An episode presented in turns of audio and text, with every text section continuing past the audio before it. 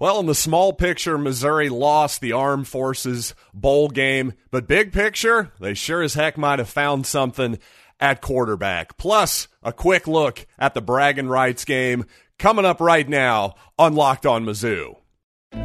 You are Locked On Mizzou, your daily podcast on the Missouri Tigers, part of the Locked On Podcast Network. Your team every day.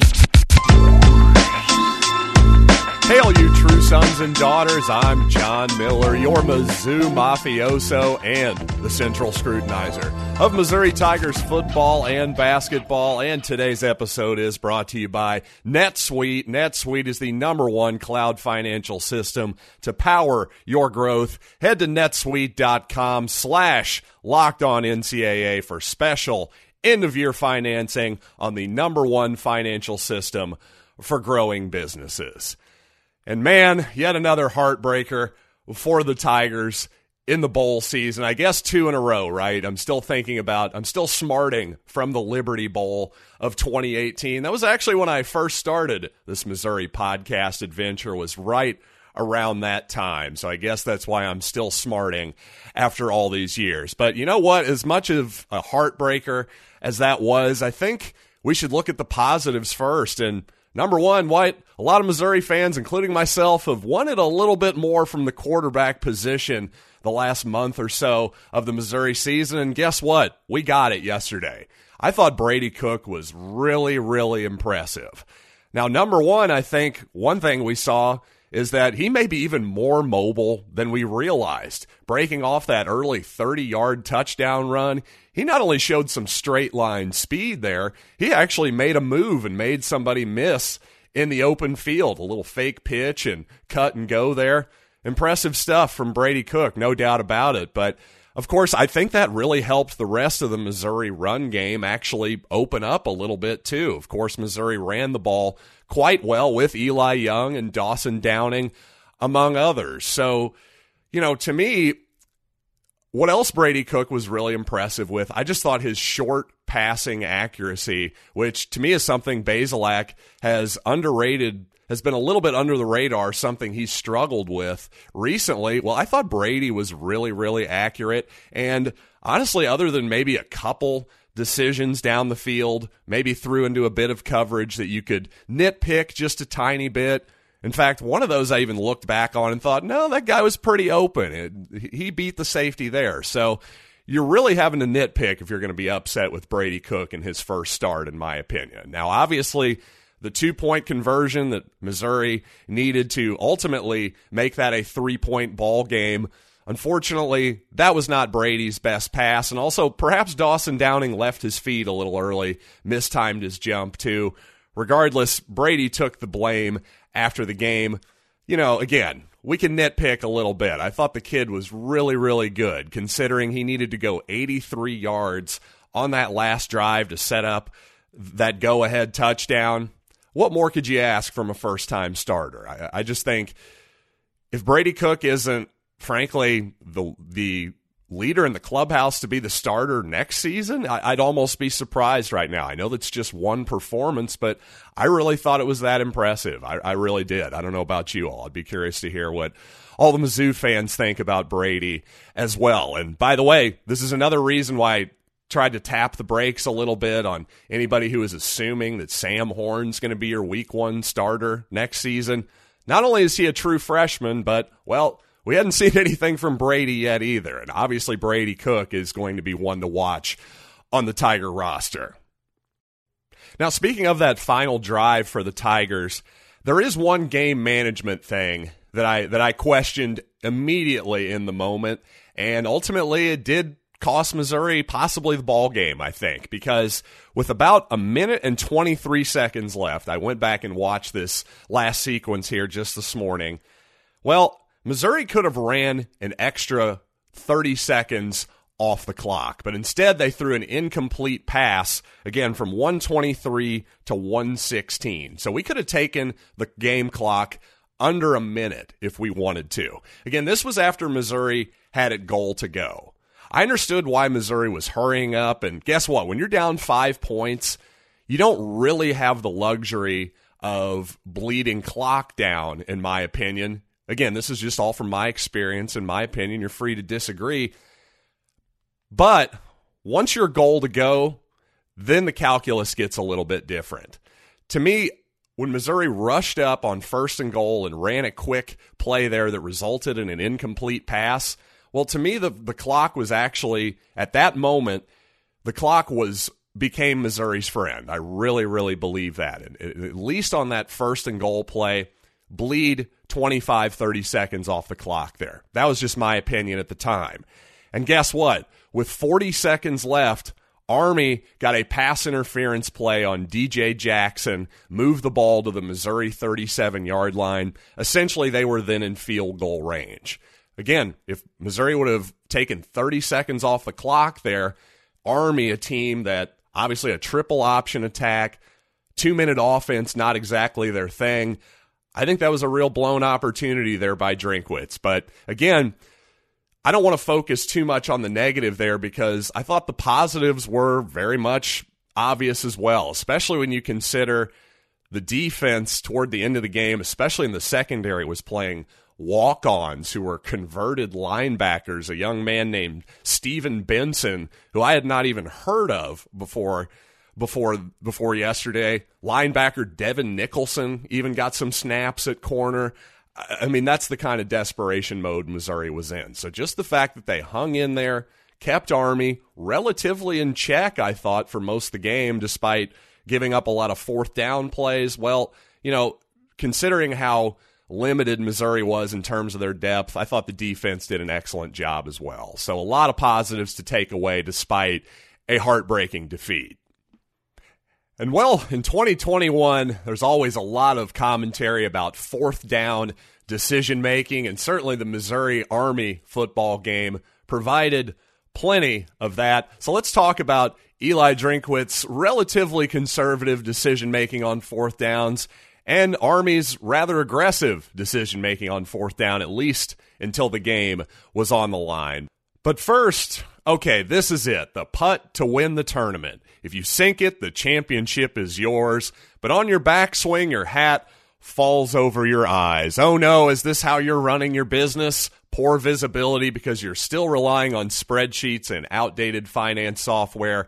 Well, to see the full picture, you need to upgrade to NetSuite by Oracle. NetSuite is the number one cloud financial system to power your financials, your inventory, HR, planning, budgeting, and more. It's everything you need to grow all in one place. And over 28,000 businesses already use NetSuite. For the new year, NetSuite has a new financing program for those ready to upgrade at netsuite.com slash locked. Head to netsuite.com slash slash locked for this special one of a kind financing offer on the number one financial system for growing businesses. That's netsuite.com slash locked. By the way, while I thought Brady Cook played an excellent ball game for Missouri yesterday, ironically, it might have been his high school teammate, Jakobi Buchanan, the big running back, the dive man, if you will, for Army. Gosh, I thought you could argue he might have been the MVP of the game because that game really was won and lost on fourth down. Army converting five of five on their fourth down situations. And frankly, I was stunned that Army didn't go for it late on a fourth and two situation where I thought, well, they might just put the game away here, but Army decided to punt. And, well, it ended up being a perfect punt. Army down the ball inside the two yard line, but still, as, as a Missouri fan at the time, seeing how that game had played out and seeing how dominant Buchanan had been picking up those short yardage downs on those dive plays, I was going, actually, I think we have a better chance of going 98 yards than we do actually stopping this play and then going another 60 or so for a touchdown. That just seemed like, I don't know, I, I was surprised after how aggressive Army had been in that game on fourth downs that they weren't aggressive there. But on on the Missouri side, you know, I certainly some people wanted Eli Drinkwitz to go for it early in the game. I believe there was a fourth and three in the red zone where Missouri settles for a field goal. Obviously, Missouri settled for a field goal multiple times in the Army end of the field, but you know, those fourth and three type situations. To me, that's just right on the cusp of eh, do you want to go for it? Should we settle for a field goal? You know, we kind of would like to get points here. I really can't fault Missouri for going up 16 to 7, number one, and getting that two possession lead. Can't fault Missouri there whatsoever. But the other part of the equation is I think maybe in the back of my mind, I was still imagining the old Missouri offense with Connor Bazelak at quarterback because really, I, I will admit, with Brady Cook's ability to run the football, to keep the ball on the back end of a zone read type play, for instance, that does give you more options and should make you more aggressive on those fourth down plays. So, am I riding the fence here? Yes, I am. I absolutely am. I will say, though, that fourth and one play, Dawson Downing may have looked like he, he missed the hole there to me. I don't want to be too critical of Dawson here, but on the other hand, I thought it was the right decision to go for it on fourth and one there. I didn't have any problem with that whatsoever.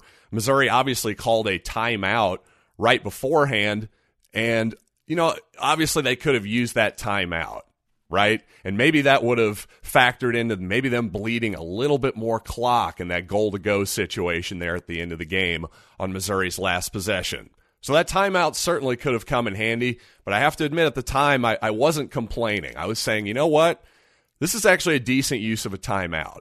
If you didn't like your look on fourth and one, you didn't like the play you called, and you feel like you can do something better, you have a better alternative, you want to go over and just discuss a few things with your, your line, your new quarterback. I thought that was all completely legitimate. So to me, using that one timeout, not a big deal there. Unfortunately, Missouri just didn't pick it up, didn't execute the play. Maybe you can say it was a bad play call, but regardless, I think it was a good decision and perhaps an obvious decision to go for it on fourth down in that particular situation. Obviously, Missouri was not only undermanned at the defensive back spot, but also quite unmanned at the tight end position as well. One of the reasons for that, Daniel Parker Jr. entering the transfer portal, well, he's found a landing spot with the Oklahoma Sooners kind of a surprising upgrade there for Daniel Parker Jr., at least in terms of programs. Let's be honest, Oklahoma's ahead of us, folks, as much as I hate to say it. I was surprised he found that good of a landing spot, but hey, good for him. Good luck to Daniel Parker. Seems like a good dude, and hey, we'll always have the Florida two point conversion.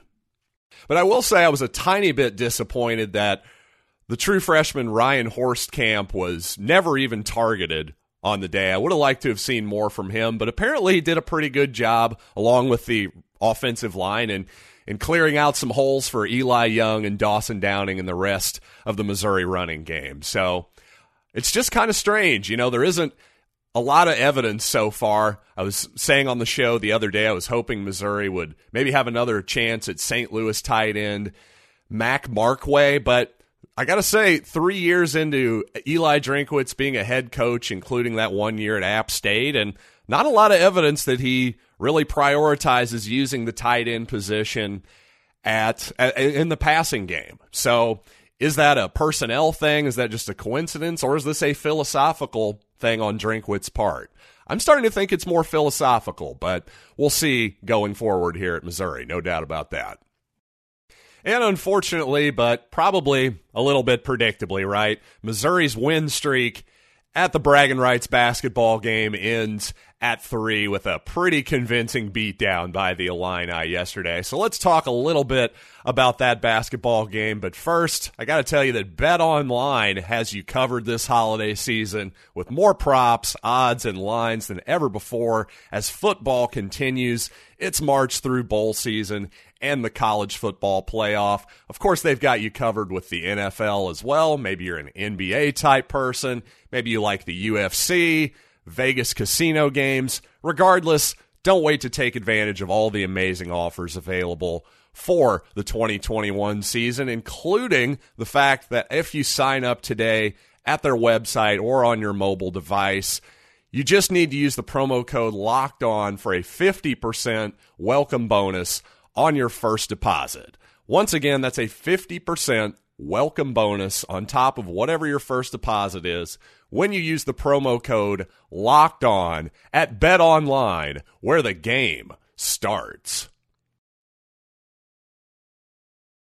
Okay, I'll admit it. It still stung quite a bit to see the Fighting Illini hosting, hoisting, I should say, the Bragging Rights Trophy high in the air because, by God, that is one underrated trophy. Am I right? That Bragging Rights Trophy is pretty strong, especially in just in terms of a fun trophy to hoist up in front of the eh, hoist up in the air triumphantly like it's the Stanley Cup or something like that.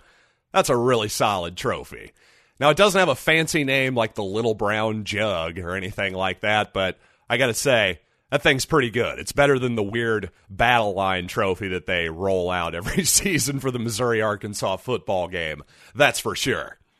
But while in the second half of the Utah game, it felt like Missouri had figured out a path toward at least improvement, right? I'm not going to say, oh, this is suddenly going to be a great basketball team because nobody could believe that with a straight face. But seriously, I did think that Missouri had the second half of that Utah game sort of decided, hey, enough with this three point shooting stuff, right? Let's maybe try to pound the ball inside. Let's get the ball to the rim. Especially Kobe Brown did that to the tune of 27 points in that ball game.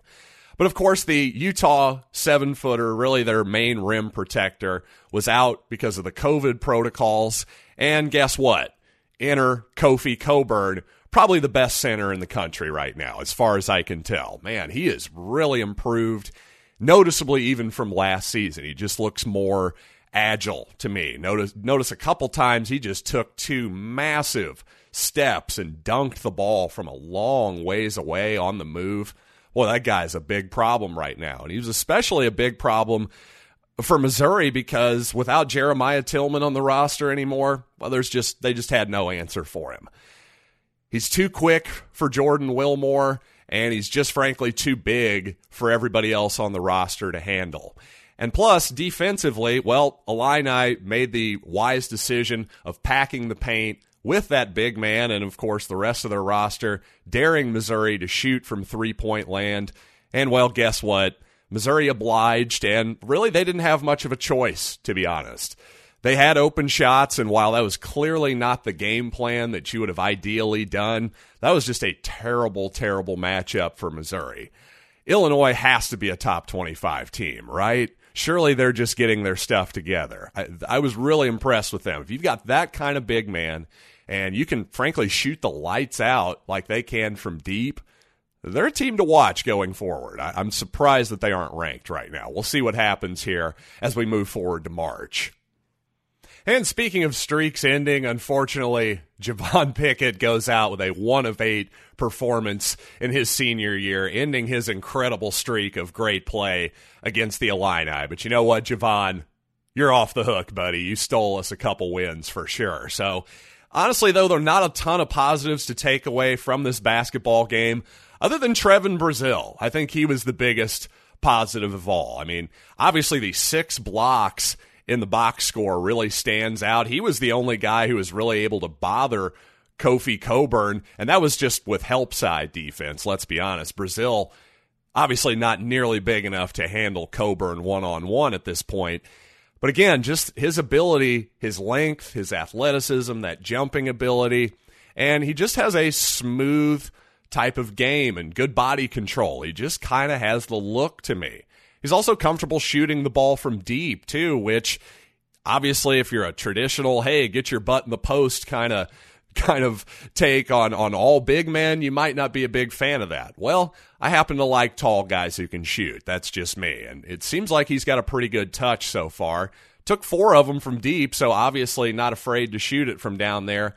Should he add some more things around the rim? Do we want to see more scoring from him around the paint? Yeah, sure. But again, this is a young man with very, very little experience, still getting his feet wet at the college level. And so far, I think if there's been a big positive from this Missouri basketball season so far, it's got to be Trevon Brazile. He looks like a keeper for sure.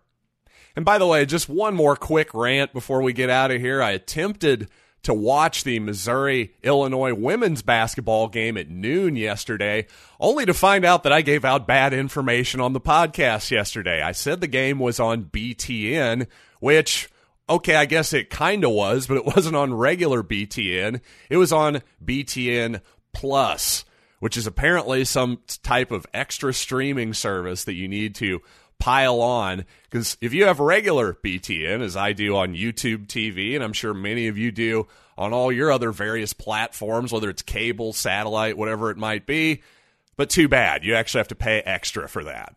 So I'm sorry, when you have that set up, when when the Fox Broadcasting Company who owns BTN, whatever that corporation is, if you're going to be leveraging women's basketball to try to get more subscribers to your streaming service, well, I think the days of us calling women's basketball a quote non-revenue sport are actually over. I think that's finished because guess what? When you have to pay more for BTN Plus than you do for Disney Plus, you're trying to get some revenue. I hate to say it. Now, you can say that women's basketball doesn't make a profit. That's true. Well, guess what? The entire Missouri basketball program, the entire Missouri athletic department, I should say, hasn't made a profit for a few years. So let's just stop saying that it's non revenue because clearly women's basketball is a revenue opportunity at this point. There's a reason why it airs on national television, there's a reason why the tournament airs on ESPN. We should just probably retire that phrase at this point. Call it something different, just don't call it non revenue. Not when you're asking me to pay more for BTN Plus than Disney Plus. So, with all that being said, thanks for making Locked On Mizzou your first listen every day. Gotta be honest, gonna be taking tomorrow off, perhaps some time off next week as well. It's Christmas Eve. It's time to celebrate with the fam. So, you know what? While you're waiting for my next episode of Locked On Mizzou, make your next listen Locked On Bets your daily one stop shop for all your gambling needs. Locked On Bets, hosted by your boy Q with expert analysis and insight from, from Lee Sterling. It's free and available on all platforms. So until next time, Merry Christmas to all of you out there. Happy holidays, Happy New Year, all that good stuff. And I am John Miller, and this has been Locked on Mizzou.